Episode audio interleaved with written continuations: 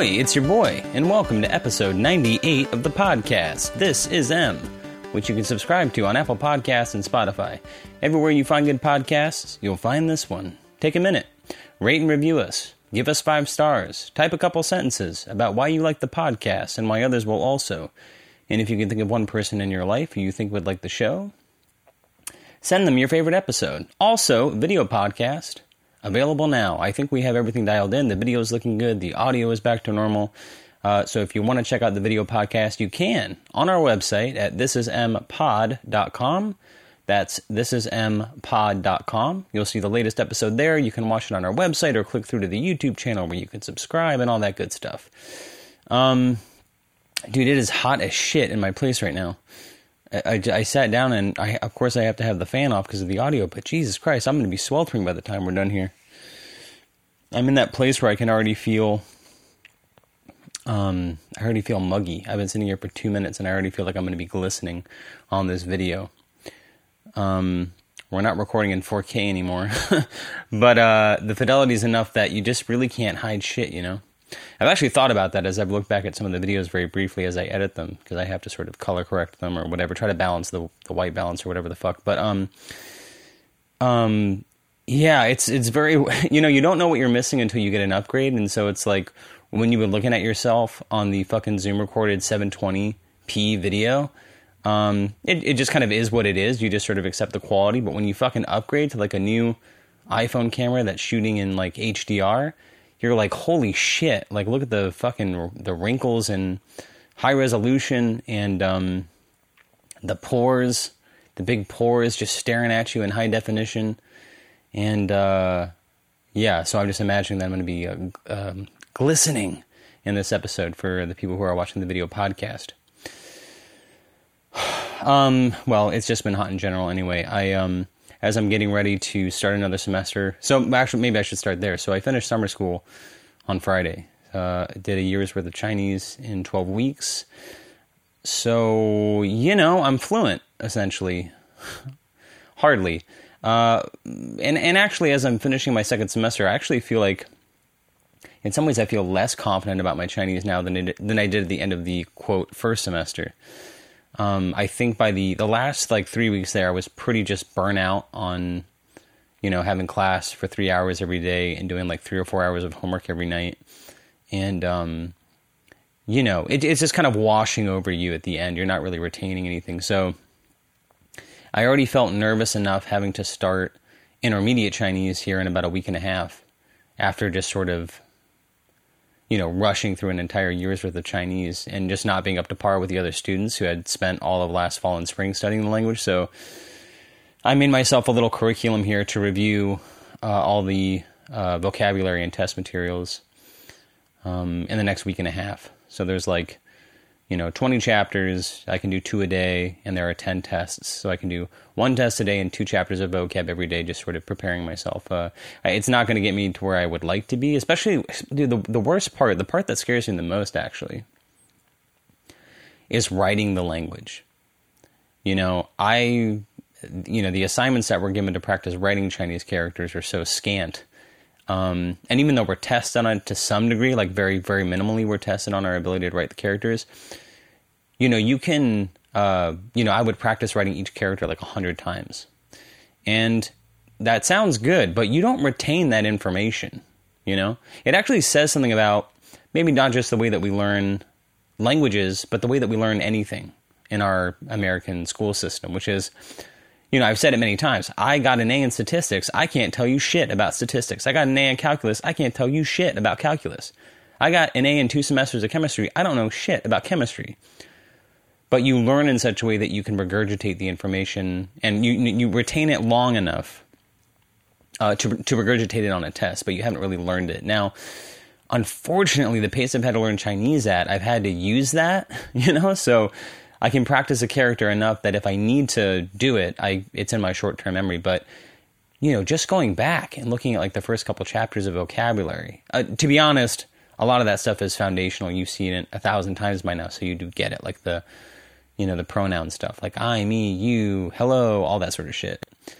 But even then, there's like vocab words where I go, oh, I completely forgot about that word. And, uh, So I don't know. I'm just. Um, I always do this. I tell myself horror stories as if I'm going to show up and. I mean, if anything, if I really think about it, I should be at an advantage because most of the people in that class haven't had a Chinese class in two months, right? They've been off for the entire summer. Meanwhile, I've just taken the materials and I have a week and a half off. So who knows? I may be pretty well situated, but um, but I can't help it. I feel insecure about it. So um, and maybe also just needing to keep myself busy. I've uh, you know, a week and a half I, I should just give myself permission to, to do nothing and like play video games. I've done a little bit of that, which is why that jumped to mind so quickly. But um, you know, your boy likes staying busy. Your boy likes. I've enjoyed studying actually. Um, I enjoy doing nothing as well, but I've actually enjoyed studying. Even as I review, I don't know why, especially, I don't know, I feel like I have to learn each lesson I learn a thousand times, but you know, the hardest thing is to just start doing something. Once you're actually doing it, it's very easy. You know, I had some errands to run today. Maybe we'll talk about some of that. But uh, you know, like I said, I'm reviewing two chapters of Chinese and and reviewing one of the tests uh, every day. And uh, you know, it's about seven thirty now, and at six o'clock, I was like, "Oh, you haven't reviewed your test yet. You have to do it." I kept putting it off, putting it off. I finally just forced myself to start, and I finished it in thirty minutes you know, just reviewing the the uh, the test, and um, you know, it's like I don't know why I put it off so much.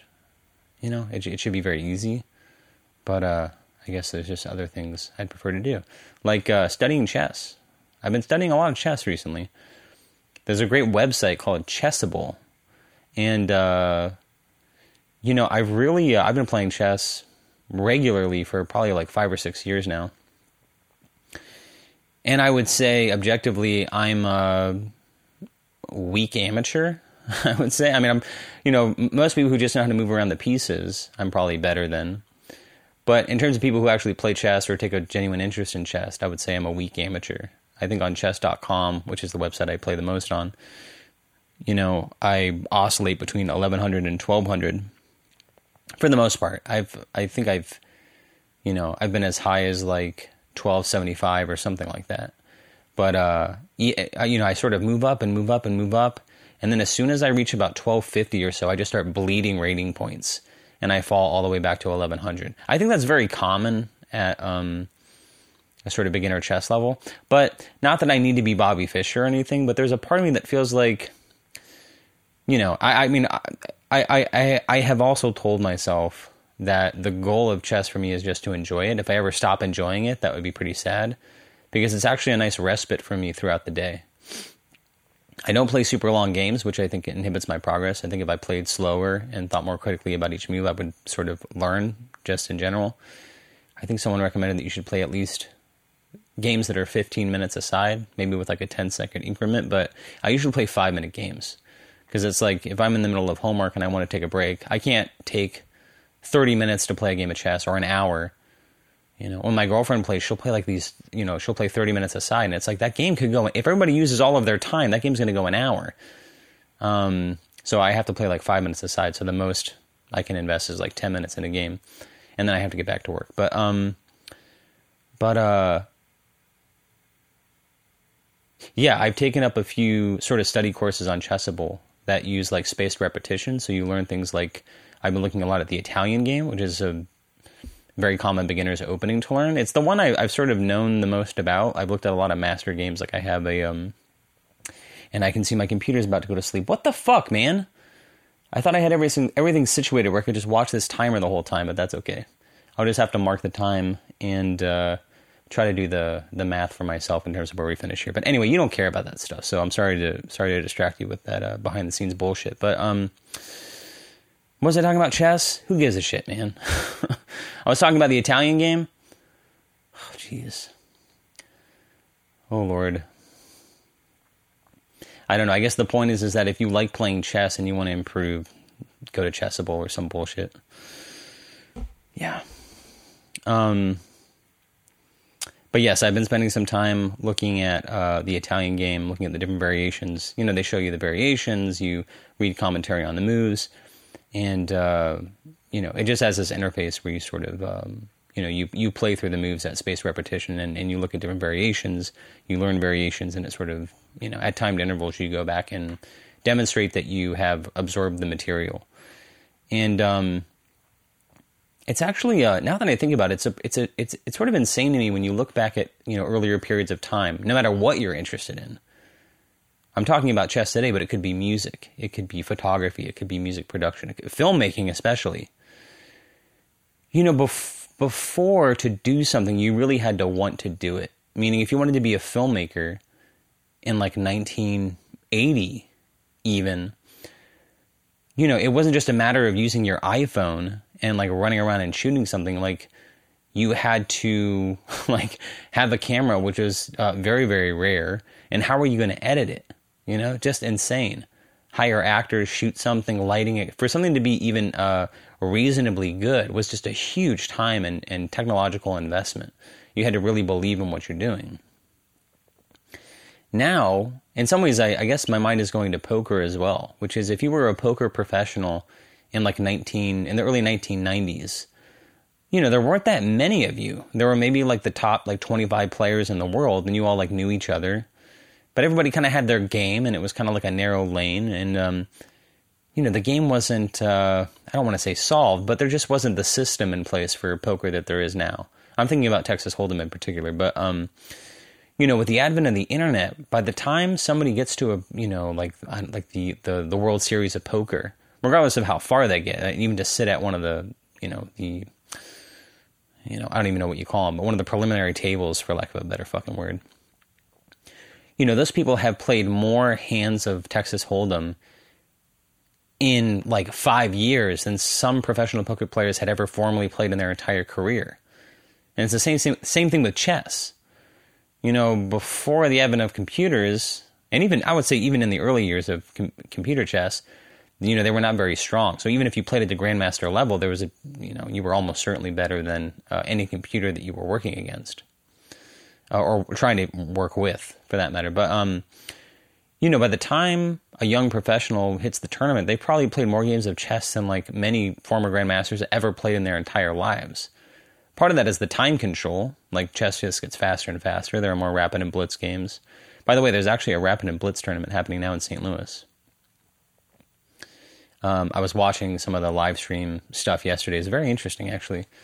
Um, but the point is, the point is, uh, it's just insane what people are able to do as long as they just carve out the time for it. I think where I'm going with all this is, you know, there's this tool like Chessable, which is as long as you put the time in, like it will teach you uh, chess theory. You know, you just have to kind of absorb it. It's a very, I don't know, it's a very kind of low maintenance way of like learning things. You know, in a way, I'm kind of equating it to Chinese vocab which is pro- before you used to kind of like make your own vocabs and or make, uh, make your own flashcards. Sorry, practice those things at intervals. But now it's like everything's an app. You know, there's just so many resources. You can go on YouTube and just like watch a video of people speaking Mandarin. You know, you can go on Netflix and watch Chinese shows and just listen. You can take movies that you know very very well and just put on the you know Mandarin subtitles if they if there are any like on Netflix or HBO or something like that there's just so many resources for everything, no matter what you want to do. If you want to play chess, it's there. If you want to learn a language, it's there. And it's all fucking free. You know, my buddy Gowan Matthews, who produced a lot of my music, was my engineer for years. That dude was better than, I would say, most people that I know at that stuff. And he's entirely self taught. He not only taught himself how to do everything, he built his studio just like watching YouTube videos. You know, you don't need to go to some fucking bullshit recording institute school nonsense and pay, you know, who knows, twenty thousand dollars a year to fucking learn shit that you can YouTube can teach you. Um, I don't know. It makes me wonder, like, what's when I say you, I mean me. But what's your excuse? Why aren't you doing the thing you want to do? Oh God! And of course, as I'm saying that, of course, we're touching on this shit that we've been talking about for the last like month here. But um, everything's so easy, and yet why does it feel so hard? Mm-hmm.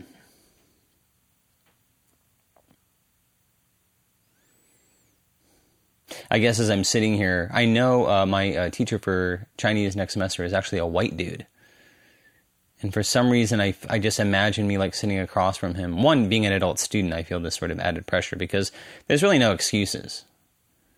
You know, on the one hand, you're just a better student, I think, um, in general, because you're an adult. You're just not dealing with the same, you know, you're not in the same phase of your life as younger students are. And I remember being younger. There's, it, it, you know, it, it doesn't sound like a lot, but there's a thousand things keeping you from being able to focus on school. Most of it's your social life uh, also, the fact that you're still developing, like your body is essentially on drugs. You know, your brain isn't finished forming.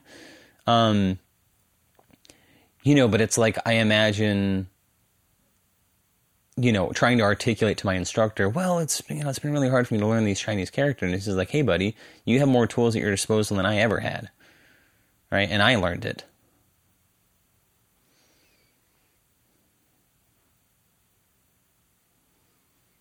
Um, for some reason, my mind is going to this place where I, for, and this came up in my mind recently for some reason. Maybe it was related to this topic.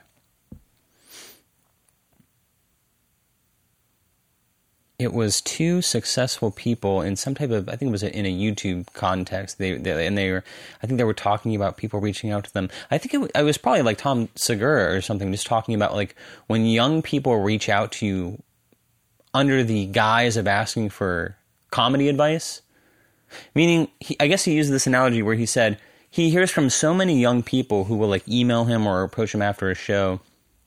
Uh, Tom Com- uh, Tom Segura is a stand-up comedian, by the way. If you don't know, he has a, a really funny podcast. But um, people will approach him and say like, "Hey, man, I got this material. I got like forty-five minutes of material. Like, what should I do?" And of course, you know, the only answer he has is like, "Get on stage." And they're like, "Yeah, but like, what, but like, what should I do?" You know, and really what they're asking behind all that is like, what corners can I cut? You know? And before you think I'm just sort of talking shit about people, I'm bringing this up because I feel it in myself as well. I can't tell you. I have so. I'm sure there were conversations that went great as well. Maybe it's just my, um, you know, the, my disposition where I only think about the bad stuff. But it's like when I look back on the amount of time I've sat across from like relatively or comparatively successful people to me and sort of just talk shop, I realize a lot of what I was wanting out of those conversations was I wanted them to do some of the work for me. Now, I don't want to completely disregard that I think a fair amount of success is like one, it's this inevitability of you need, needing someone more successful than you to like provide you with an opportunity um, or someone saying yes or opening a door a, a, a door a door for you but in some ways you're also wanting someone to save you from having to do the hard work that you're being faced with. Um I'm trying to stop myself from saying this as it's coming up, but it like it reminds me of like you know w- with someone like Matt Nathanson, which is you know, there were times where I would just sort of like feel very acutely whatever barrier I was facing in my, you know, career, for lack of a better word. Knowing what I needed, knowing what I wanted, feeling having a strong sense of what I need to accomplish to move forward into the next phase of whatever I was doing. Um, and in some ways, it's like I wanted to tell that person across from me, like, it's impossible. I can't do it but you forget that you're sitting across from someone who's already done it. You know, you can't tell them that it's impossible because they've already gone through the exact same situation. You know, so whether it's music and I'm saying, oh, I can't, you know, build an audience, uh, I can't find my music, you know, it's the internet, it's inundated and, you know, there's so much competition out there and there's Netflix and there's this and there's that and there's so much material out there and, and um, you know, everything's competing for everybody's attention. Like it's harder than ever to find an audience and yada, yada, yada. You know, that's true. And you're talking to somebody who's already navigated the same thing. And even though it's not the same thing in, in terms of specifics, right? Like everybody has their own time period. But in some ways, you think about how could it have been harder or how could it have been easier to find an audience in like 1990 or even the early 2000s where it's like if you wanted to get booked at a venue you had to like bring them a tape you know or if you wanted to talk to somebody you didn't get to fucking tweet them or send them an email. Like you had to call that motherfucker on the phone. You know, uh, I don't. You know, if you wanted to promote a show, you weren't just posting it on your fucking Facebook feed. You were putting up flyers and posters. Nuts. So if you can build an audience in that environment, what's to stop you from building an audience when you have all those tools at your disposal? So anyway, this is a fucking long-winded way of saying, you know, I, I, I wish there was something to save me from having to do the hard work of like learning a language.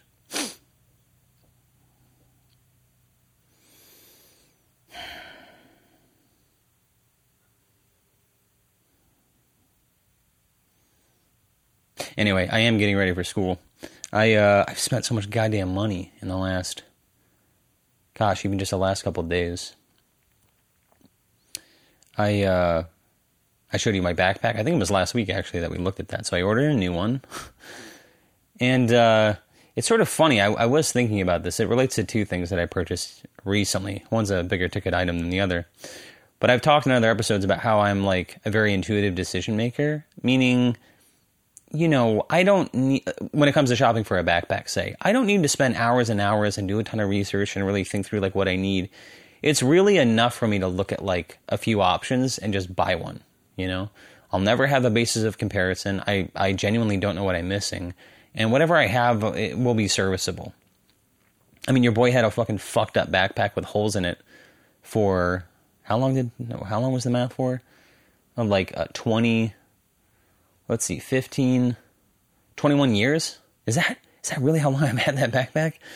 I got it when I or maybe I got it when I was 17. I'm 26. Oh, so 20 years. That's what it was. Maybe 21. I don't fucking know.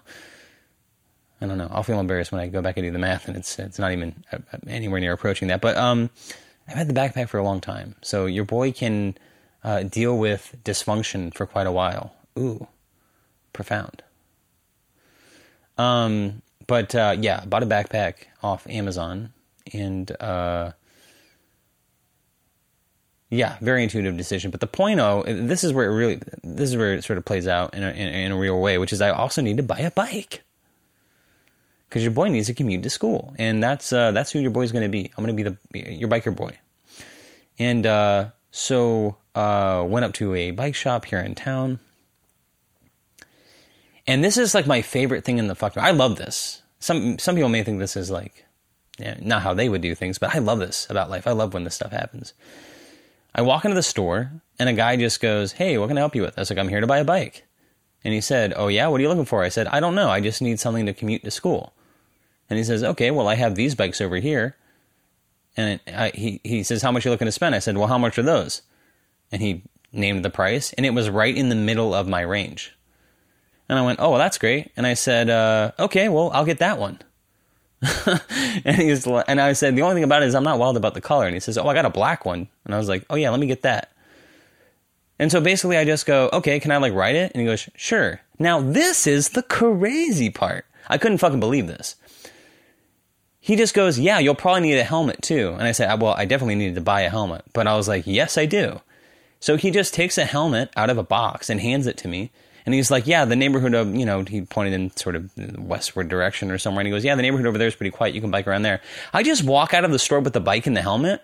And I'm like, there is nothing stopping me from just putting, and just fucking biking home now and having a bike. And I thought, that's fucking crazy. Like, shouldn't they ask you for your driver's license or for an ID or some kind of collateral?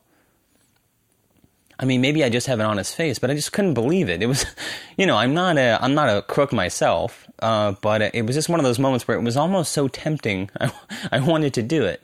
Um, but anyway, the whole point is, is that it was just like I walk in, I say, I, this is what I want, and I get it. I don't want to shop around, man. I think we were talking about this in terms of the suit I bought recently. You know, I don't want to ask a lot of questions. I don't want to do a lot of shopping. It's not the type of thing I want to spend energy and time and thinking on, that that shit doesn't matter to me, you know. Whereas I was actually talking to my brother about another topic today, and um, honestly, I don't think we're going to get to it uh, even by episode 100. But there's some big decisions I'm sort of faced with in my life currently, uh, outside of school, etc. And um, you know, my brother was acknowledging, well, it sounds like kind of a hard time. And I said, actually, you know what? It, it doesn't feel that difficult. And as I reflected on this decision, I'm sort of considering it. Uh, it's something I've been thinking about very seriously for about eight months now. And my brother was sort of drawing on his own experience, and we were both talking about therapy. And I don't think he cares if I say this, but he made some sort of, uh, you know, he was talking about something in therapy, and the therapist asked him, like, how long have you been thinking about that? He said, "Oh, about three years." And she's she sort of chortled, which is a synonym for chuckle or something like that. If you if you don't know that word, but she chortled, and uh, and my brother was like, "Why is that funny?" She says, "Well, most people don't think about a decision that long."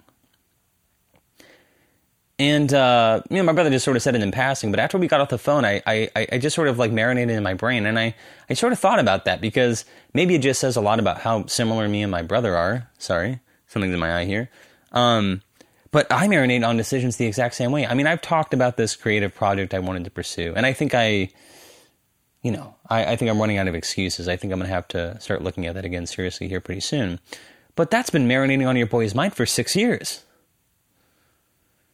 You know, and um, you know, we're both very similar in the sense that we may waffle or sort of scratch our chins about something that we're considering, but when we act, we act decisively you know.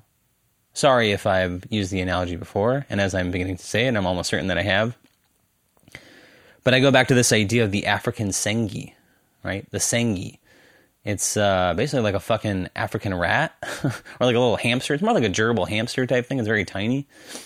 But it spends all day making these tracks for itself that it runs across. And it has these tracks, and it just sort of spends all day cleaning them and brushing them and clear, cleaning debris so that when it's time to act swiftly, they can just trust that this path is there and just run down it very quickly. And in some ways, I feel like that is, uh, you know, definitely me, apparently my brother also. But that uh, I can sort of marinate and ruminate and scratch my chin about a decision. But when it's time to act, I'm all in. And there's like no going back. You know, there's so many important decisions in my life that I've made that way. And I guess I'm just trying to juxtapose that between you know the ability to make decisive action and choices, etc. Um, or how should I say it? That there are some things I waffle and uh, you know uh, ruminate about for years, and then there's things I just couldn't care less about. Now maybe everybody's that way, and you're thinking, why the fuck is someone talking about this on a goddamn podcast? But um, what can I say, man? This is Zen, dude. This is the shit that we do. I do wonder about that. Well, why the fuck? You know, I don't know. I sort of made a uh, disparaging comment about the podcast to my brother. I was just sort of reflecting on my life recently, and and uh, as I look, uh, you know, I mean, there's I'm just I'm, there's a whole new chapter of my life starting.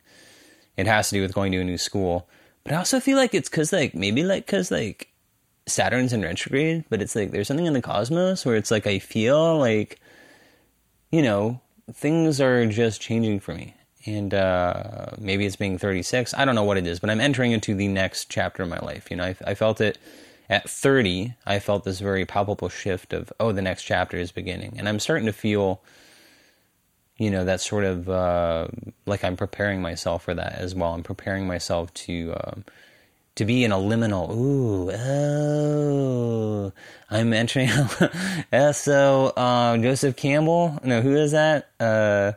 Who's the dude who has the liminality? Uh, starts with the G. I don't know. Some white, some white dude, school, uh, scholarly bullshit uh, about rites of passage. Uh, liminality. What's his name? Starts with the G. I don't know. You're smart. You'll have to figure it out. Um. Yes, I feel like I'm entering a liminal stage of my life where I will, I will be b- b- betwixt and between two important chapters of my life.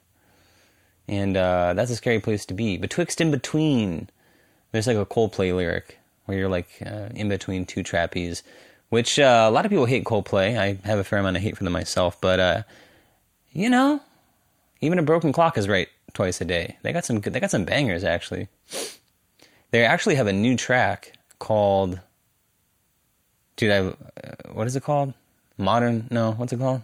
oh, I love when I start talking about stuff and then I don't know where the fuck we're going with it. Um, they have some banger dude that I've listened to like a shit ton. And when I first heard it, I thought it sucked. And then um, I first heard it like on a Facebook video, and it was super shitty. But then I saw like kind of a cool video, and I think it was shot like in, I think it was like a Korean dance team or something, and it was like professionally shot. It wasn't just like one of those like iPhone videos of somebody dancing to a song. It was like professionally choreographed. It had none of the band members. It was just like this, you know, video. And I was like, oh, actually, there's a lot of fucking cool elements to this song. And so I just started playing that song on repeat on Spotify, and I can't even fucking think of how it's called. I can't think of how it goes. But anyway, it was kind of a return to form for them. I don't know. Like, I really liked Mylo Xyloto, if that's how you say it. Maybe not that whole record, but I thought there was some good jams on it and um, and uh, why the f- why the fuck are we talking about Coldplay? Um, why the fuck are we talking about Coldplay?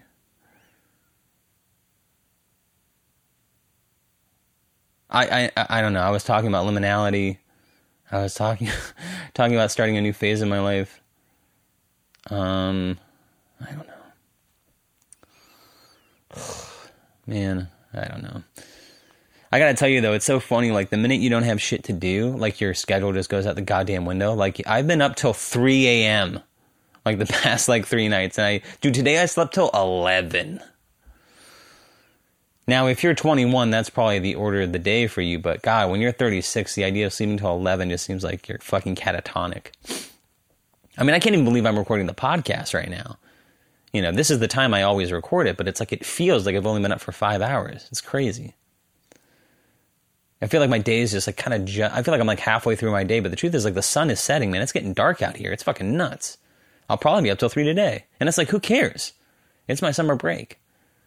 But this is the part where you're getting fucking old, which is you know, you know your uh, schedule can go to shit, but it's like you better be careful because in like a week and a half you're gonna have to be waking up early as fuck to get to school, and you'll be biking there, man. Man, you know what I'm embarrassed about? I'm. Uh, I, I, think I was starting to go down this road. I know we're all over the fucking place today, folks, but um, I think as I was sitting when I first started and I was talking about sweating, I was uh, my mind was going back to this place where when I took that bike out for like a test ride from the store, I went I biked for like five minutes.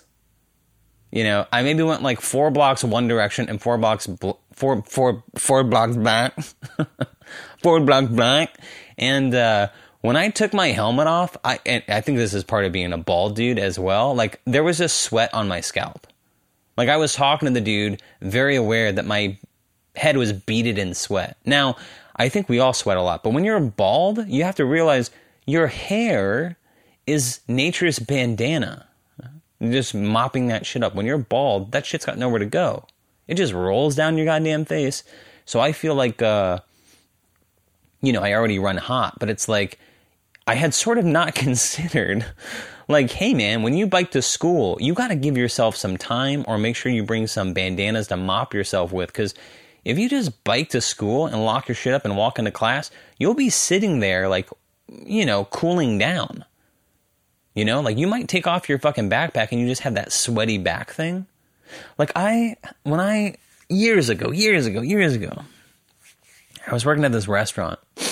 Um, uh, it's sort of near this uh, college campus in the town I currently live. I don't. I try to talk around where I live and all that sort of shit. I'm sure I've given everybody enough clues to fucking probably triangulate my location and stick a butcher knife in my neck if they want to. But um, but uh, I was working at this restaurant. I worked there for years, and um, the crazy part about it was it was fucking gigantic. It had a huge outdoor patio, a huge indoor and the fucking owner was so goddamn cheap and the location was so fucking good. It didn't matter how quality of the food or the service was. It was just gonna make money. And uh, so he just, it was always understaffed. And there was uh, a couple year period where during the day it was just me and this female coworker of mine. And uh, just us two for lunch. And so I would, I, I remember one summer, you know, the place is so big that if somebody were seated in the far corner of the patio, and by the way, there's no computers, Every, everything's done by hand, hand tickets. Someone ordered a drink, I had to write the ticket, run it inside, and then run back outside. It was just fucking nuts. And uh, it'd probably be like a, a, city block. Well, that's that's I'm over exaggerating. Let's say half a city block. just to run a fucking drink ticket in. And it was like, I remember one day, it wasn't even that busy, but there was like a dozen tables scattered throughout the entire space that I was taking care of all of them. And it was like, I just had to jog the entire fucking shift. And I remember just sweating through my shirt. And at the time, I didn't even think about it, but then I thought, how fucking disgusting must I have looked? Not only were my tables getting shitty service, but they just saw me running around and like sweating through my shirt all day. Like, what a fucking nightmare. Isn't it crazy what we accept as normal in certain chapters of our life that when we look back on are fucking insane? Like it was like when I was working there, I worked there for years, and you know, I told myself that it was the people and stuff, and I think some of that's true, but it's also many of us were just sort of lost in our early 20s and we just sort of like you know, whatever we're getting out of that time period, probably drinking, like working at a bar and just kind of like that's the thing. Like, if you've ever worked at food service and you get stuck somewhere, it's like everybody's just kind of sad and depressed and things are barely functional, but it's like you're, you're all kind of friends and you party outside of work and inevitably that shit bleeds onto the shift. And it's like restaurants are fucking horribly mismanaged usually. You know, I ended up working for a place where the guy was fucking incredible and, um, I don't want to sound too whatever about it. I don't want to say he was like a father figure to me, but he was very fatherly and very paternal. It, was, I should just say he was a good role model for me, and he took incredibly good care of me. And really, you know, I just, I just, I don't, I can't, I don't know if I can say I learned a lot from him. Um, although I certainly did. I just mean he modeled a lot of good behavior from me. It was just very consciousness raising. Excuse me, to eventually work at a restaurant that was run that way and with such care and by someone who was just a really good manager. But uh, I guess I'm just trying to say there are there are periods of your life where things are insane and um, exponentially harder than they have to be, and you just sort of accept it as the way life is, because because you don't have that basis of comparison. You know what I mean? Like, in some ways, I bet it's like being in an abusive relationship, or like a, just a just a. I, I guess we all have these types of experiences with our romantic relationships, which is usually our early relationships are just kind of dysfunctional and chaotic. And it's not until we're in a different relationship where we're like, oh shit, I didn't even know it could be this way. Like things could be different. I remember one time giving someone some advice, and I, I've, you know, in some ways, this is the danger of actually giving advice. I think this person happened to find it helpful, but in some ways, the truth is when we give someone else advice, we're we're both giving ourselves advice and also trying to justify the decisions we've made to ourselves. You know what I mean? Someone's seeking advice about something that we feel like we relate to or that we understand, but at the end of the day, we really don't know. We're just sort of assuming. We're hearing someone's story or experiences through the prism of our own experience, and usually, you know, not in a malicious way, we're just sort of assuming that they're going through the same thing. But the truth is, we, we don't know the specifics of what they're going through. Um, just by virtue of the fact that they're a different person, the differences are probably profound. But the point is, is that when we do give someone advice, you know, we're usually both uh, talking to ourselves, but also trying to justify our decisions to ourselves. So I'm imagining, like, if you're looking at like a pr- prospective student, or, or, or maybe even, man, to connect some dots, let's say you're an aspiring musician, or let's say you are sitting across from an aspiring musician, and you are, and I've had these experiences. I don't know if I should go into them, but you know, to me it was sort of comical because I felt like I was such a failure. But there have been oppor- there have been uh, numerous times where people have reached out to me for advice about music or whatever. It ranging from, "Hey, can you listen to the song I've been working on?" or like, "Hey, I want to be a musician too. Like, what should I do?" Um, I look back on some of the advice I give, and I, I'm sort of like embarrassed that I was uh, as frank as I was, but in, you know that, that's I guess it's my you know you don't get a certain type of advice. You you sort of ask someone for their feedback and they give it to you no matter what it is. Um, I do remember one time someone reaching out to me and saying, "Oh, I want to make music and kind of do what you're doing and tour and all that sort of stuff." And uh, you know, I want to do this as a career or whatever. And I remember one of my points of feedback was, you know, think long and hard about what, whether or not you want to do this as a career. Because if you can think of, if you can see yourself doing anything else and being reasonably happy, just do that. I mean, I really, and I, I still feel that way. Like if you if you want to pursue a creative career, if you want to be a musician, if you want to be a filmmaker, if you want to be whatever, if you can see yourself doing anything else, anything else, and being reasonably happy, just do that. just do that. Because and I realize we're getting on a different fucking topic here, but the point is is that you should do that because I think one can't really anticipate the ways in which having to having your creative outlet become your uh, source of income will will pollute it.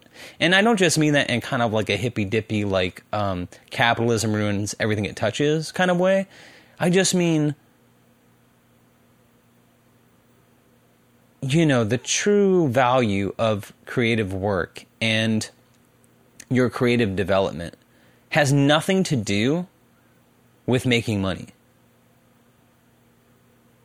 You know, as I get older, I sort of am, in some ways, nervous about, you know, how I talk about the sort of creative act as a, as a spiritual act more and more, and and how, you know, because I'm, you know, I don't believe in the supernatural. I still consider myself an atheist, but the closest thing to metaphysics or spirituality or whatever or whatever you want to call is artistry and creating. And I think that there are deep and, and meaningful and profound ways in which you know creating art and inspiration are, are basically the the closest thing to reality that we have to like these sort of magic supernatural experiences that we talk about. That there is a way in which the creative act is deeply linked with like being and non-being and like you know manifesting things in the world that like uh in a way come from like another dimension or a more meaningful dimension or um yada yada yada.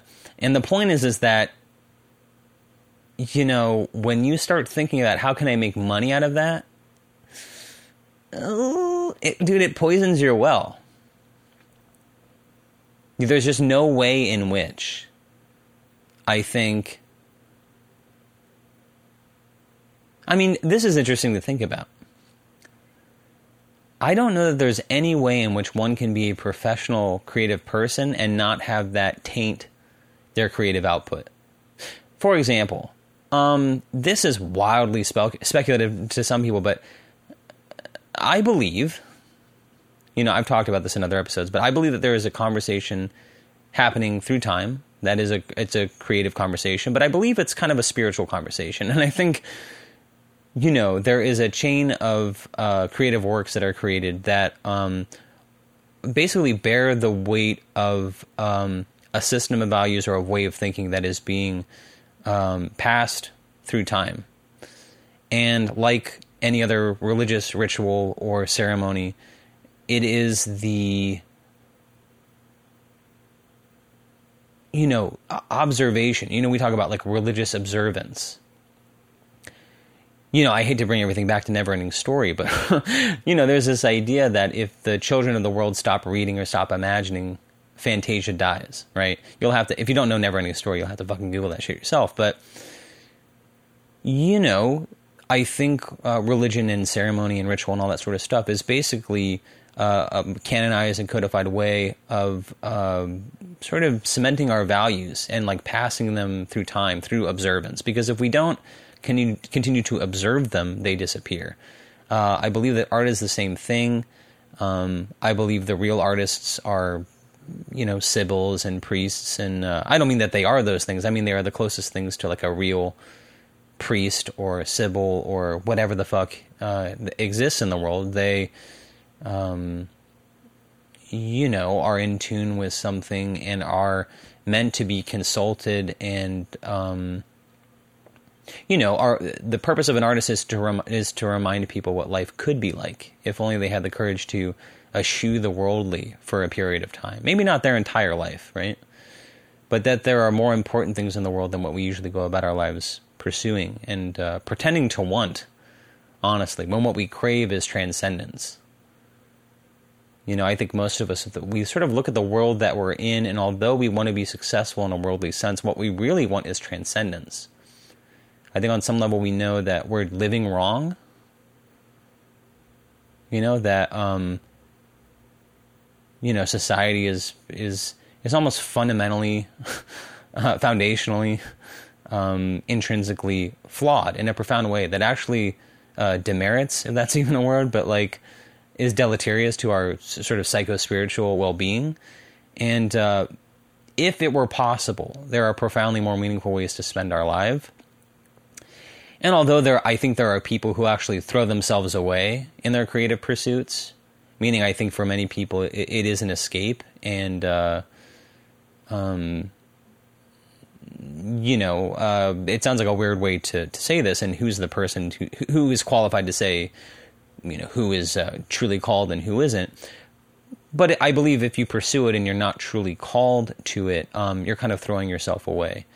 Um, that there is probably something in this world that you are called to do, that if only you could give yourself permission to even consider it, you would be exponentially happier doing that. So, anyway, what I'm saying is, you know, for the person who consider, I want to be an artist, I want that to be my job. You should really consider is that something you really want to do? Because if you can see yourself doing anything else and being successful, that's what you should do. Um, I feel like my mind is sort of uh, running up against the matrix here. Like I'm about to touch on the heart or the truth truth of something, and my um, my uh, polluted brain is like, or my matrix brain or whatever is trying to keep me keep me in the fucking matrix and it's starting to unplug wires. Like in a way, like there's some part of my brain that's like that dude, and I don't think it actually happened, right? Or maybe it did happen. There's a story about Bob Dylan, and I think I started talking about that motherfucker, and then went on the fucking whatever I was just talking about. But like that idea of like when Bob Dylan was at the Newport Folk Festival and like played electric, that some guy tried to take an axe to the soundboard or started unplugging shit. I don't know. I don't know that it actually happened. Um, but it's that sense. Like it's like Bob Dylan is the truth, but there's like some part of his like there's there's some part of the culture that can't stand the truth, so it tries to dismantle it. Like that's how my brain works. Like I do feel like sometimes my mind is about to uh, enter into the sphere of the truth, but there's some uh, matrix level malware in my brain that like tries to keep me from from seeing that and to just like uh, in a way like uh, another profound movie from my childhood, but uh, Labyrinth. There's a great uh, scene, sort of right before the falling action of the film, where uh, Jennifer Connelly has eaten the peach that sort of forgets she forgets her mission. Right. In a way, of course, you know these are of course these films are allegories and very profound, and they stick with us because they they touch on on, on deeper issues here. There's a great plot line in. Um, in some ways it's sort of playing off like the fundamental idea of what you know forgetting fantasia the world gets destroyed or like that you know imaginary world gets destroyed and doesn't exist the sequel to neverending story is fucking bullshit and it sucks but there's some kind of cool elements because it's also taken from the book that the original film is based on but um I think her name is Cersei. I can't remember. But basically, every time Bastian makes a wish with the Auryn, he like loses a memory. Dude, your boy's talking himself into a fucking. I'm mopping myself into a, a, conversational corner here. What the fuck am I even talking about? Um, I don't know, man. I, I, I, as soon as I started going down that rabbit hole, I thought, hey, weren't you going to talk about Bob Dylan? What was I going to say about Dylan? I was going to say that he's like the spiritual truth. All right, all right. Let me finish. Let me just say that thought, and then maybe we'll fucking find something else to talk about. But um, I was saying that, uh, you know, there's a part of me that believes. I, I think I do believe this. I'm embarrassed that I do believe it, but I think I actually do. I believe that Bob Dylan was a conduit for something. Like I said, I believe there's a there's a conversation happening through time, and there are individuals who uh, are in the right place at the right time, and um, they are the vessel through which this momentum will be continued moving forward for future generations. And I believe that Bob Dylan, for a period, was that. In a very real sense, you know, like, you know, a prophet. And I know that sounds weird to say, but I'm actually trying to recontextualize these words in a way that I think that they actually, not, not the way that they're sort of, um, exaggerated or made operatic in you know religious conversation you know but the way that they actually play out in the world in the sense that Jesus Christ if he lived you know, was just a prophet or a religious speaker or a guru or something like that. And when they die, history closes around them and they are uh, mythologized and, and yada, yada, yada. Same thing about it is why we like celebrity, etc. We have normal human beings who we attribute supernatural abilities to, but the truth is they're just humans. You know, Bob Dylan was just a dude with a guitar. It's uh, the perception of him and the time period, etc., and, the, and, and their message that makes them larger than life. Anyway, I'm, I'm trying to say that I believe genuinely that Bob Dylan was clo- the closest thing to a prophet that uh, his generation had. I do believe he was the voice of a generation in many ways, even though he might not like that term. I believe that uh, he was uh, sort of dethroned by the fact that he was also very successful. I, I don't think there's anybody who's unpolluted by their success. You know, we all aspire to sort of the Christ like uh, infallibility. I don't think it's. I, I, I just don't think it's possible. Um, and so I believe that part of Dylan's latter work has been living this kind of like this. I don't know. Some people think this term is anti-Semitic, but there's a kind of a wandering Jew personification in Bob Dylan's latter career, which is. I think Bob Dylan is particularly interesting because even though his output isn't perfect, if you go back and look at his work, there's never a moment where you don't believe that he is doing exactly what he, he feels he needs to be doing. And although it may be misunderstood in the moment that Bob Dylan is doing what he needs to do to get to the next place that where he will be, to usher in the next phase of his development. You know, in the same sense that many of us sort of look back on our lives and say, "Oh, well, you know what? I don't regret anything because, you know, uh, it took that experience to sort of lead me where I am today."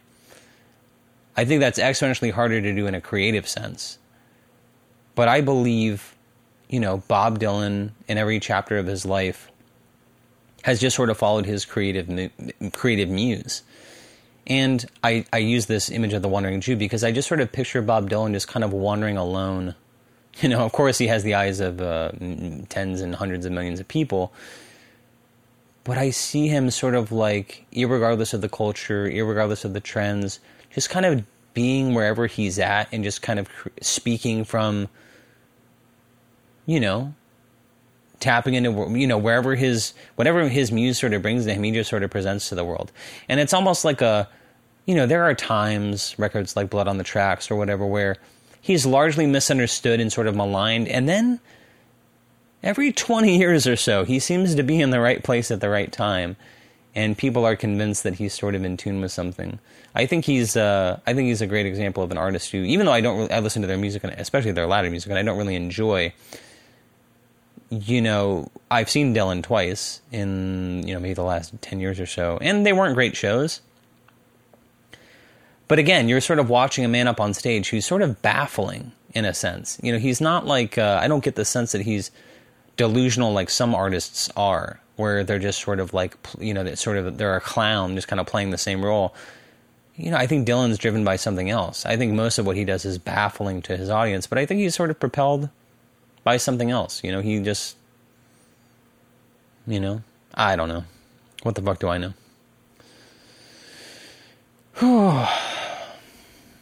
What the fuck do i know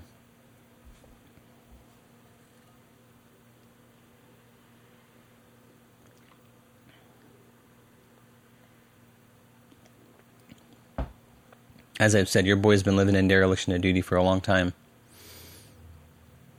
One thing I hope to get back in touch with as I uh, enter this new chapter in my life is, um,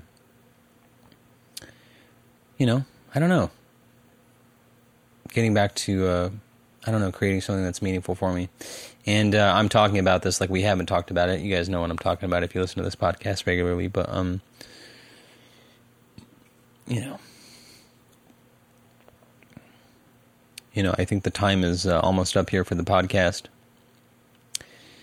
And, um, you know, it's going to be time for me to uh, begin to work on something else. And, you know, I don't know. That's that. I, I, I say that, and it's kind of sad because I, you know, again, I think this is sort of my success mentality but I feel like, oh, well, what if I just did like a, another hundred episodes? Like maybe the audience would grow. Maybe, maybe I'm stopping too soon. And maybe if I just, you know, kept doing it and kept doing it no matter what. And I don't know. I think there's another voice telling me that there's something else to be done here. And uh, even though I don't know what that is, I kind of have to be willing to stop doing what I'm doing to sort of allow that to sort of come through. So, yeah, today I feel like the podcast is about to end. I, I, think I think we're at the end of our episode here today, so I think I will be wrapping up here very shortly. But I do think um, I do think episode 100 will be the last one. You know, my brother said, "Oh, you never interviewed anyone for your podcast," and I was like, "Yeah, of course not." I mean, I considered it, right? I don't know when I started talking about that, but you know, I've always felt insecure about the fact that this podcast is just me talking at you. And there's no guest, and there's no real production, and uh, I certainly don't prepare for them. and uh, I haven't listened to the podcast in 70 episodes or so. you know, like there was a period in the beginning where I would listen to them. You know, I think that I think I listened to the first like dozen pretty regularly and maybe eventually ended up listening to like the first 25, but I just I, I don't go back and listen to it anymore. And although on the one hand I feel like, well, if you wanted to make a truly great podcast, that's exactly what you wouldn't do. Right? Like you would be going back and listening to it and seeing what you could do better. And that's true. But then I also think, well, this is something else. You know, I call it a podcast because I don't know what else to call it, but the truth is it's just it's an exercise. You know, my buddy Matt Evans is on the cusp of starting a new creative project, and uh, you know, how is I going to relate this to this topic? You know, it was just uh, d- you know, do the thing that seems the most sustainable and just do it because part of I don't know. This was just an exercise, and like can you show up every week and just do this thing and commit to it and let it be whatever it is? And that's been, you know, that's been hard. Even as I'm sitting here talking, I'm thinking, fucking, people are fucking bored to tears hearing about this. But if I could want anything for this podcast, or, or if it could be anything to you, or what I hope someone would get out of it is, I hope it's entertaining. I absolutely hope it is. I hope people who listen to this podcast regularly, I know there's a, a you know, I don't know what you picture when I say a fair amount of people, but uh, there are people who listen to this podcast regularly. I've appreciated it. Um, I assume they know what they're getting out of it. Um, but I guess if I could want someone to get anything out of it, it's just, just, you know, it's. I think this is Tony Robbins who said, like, you know, people underestimate what, or they overestimate what they can accomplish in a year, but they underestimate what they can accomplish in 10. And uh, I just think it's that type of mentality, which is I'm not saying you want to start a podcast, but if you just use what you have and start and commit to a process, you know, you just get to look up and and I think here it's been 2 years. You know, you have 100 episodes or something.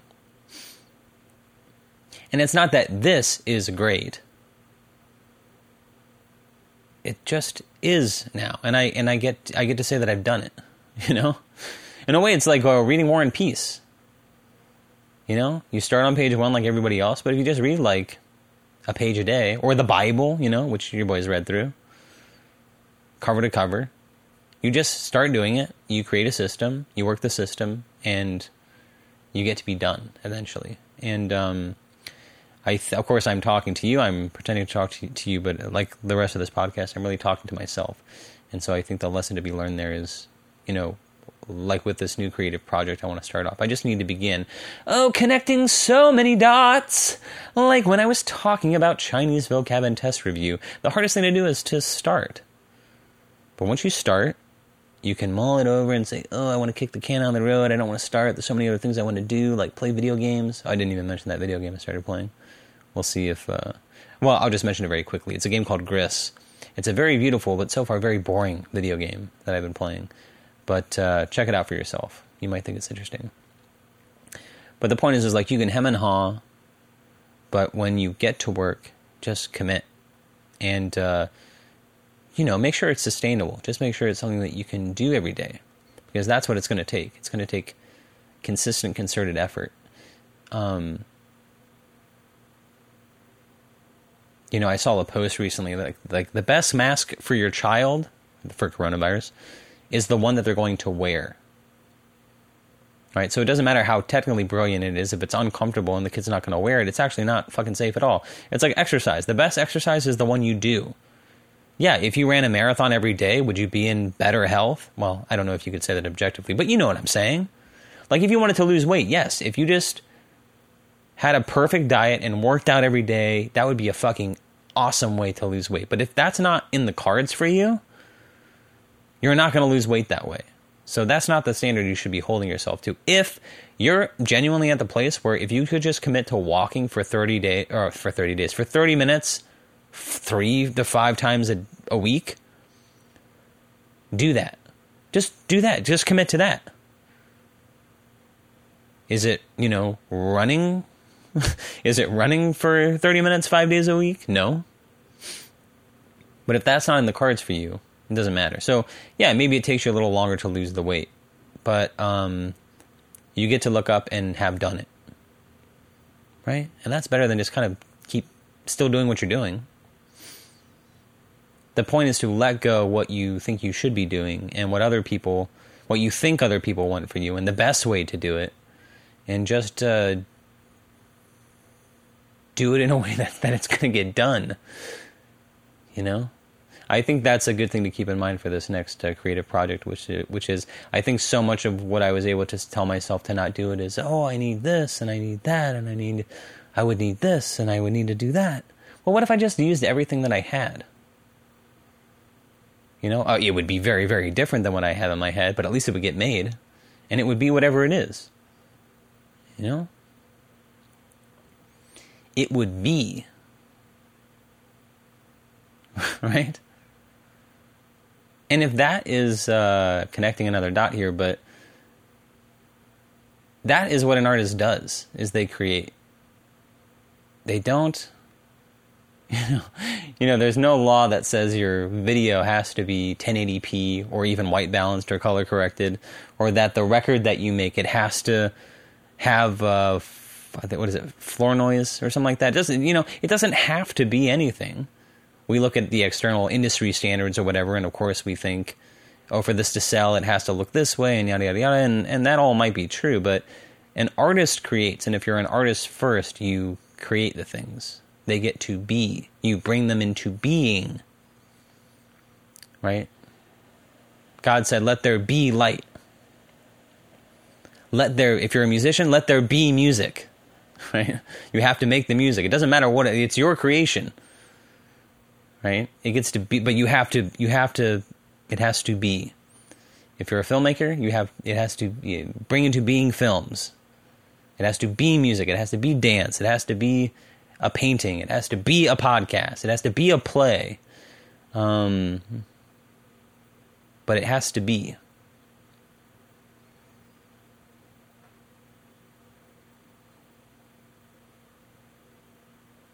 Anyway, I think we're at the end of our time here. Um, if you haven't subscribed to the podcast, you can on Apple Podcasts and Spotify. Take a minute, rate and review us. Give us five stars. Or don't. It doesn't really matter, right? If we're actually going to end here, it actually doesn't matter. This will just be a repository for whatever this was, and uh, people can go back and comb through it if they wish. Uh, if you'd like to, you know, watch the video podcast, you can on our website. This is mpod.com.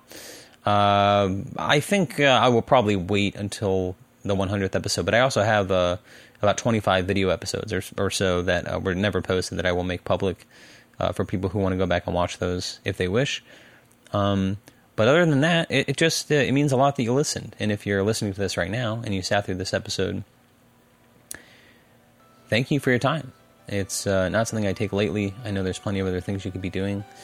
And uh, I just hope there was something here that was uh, helpful to you or meaningful. And, um, you know, guess that's about the most I can ask for. So, um, until next week, thank you for listening. Thank you for your time.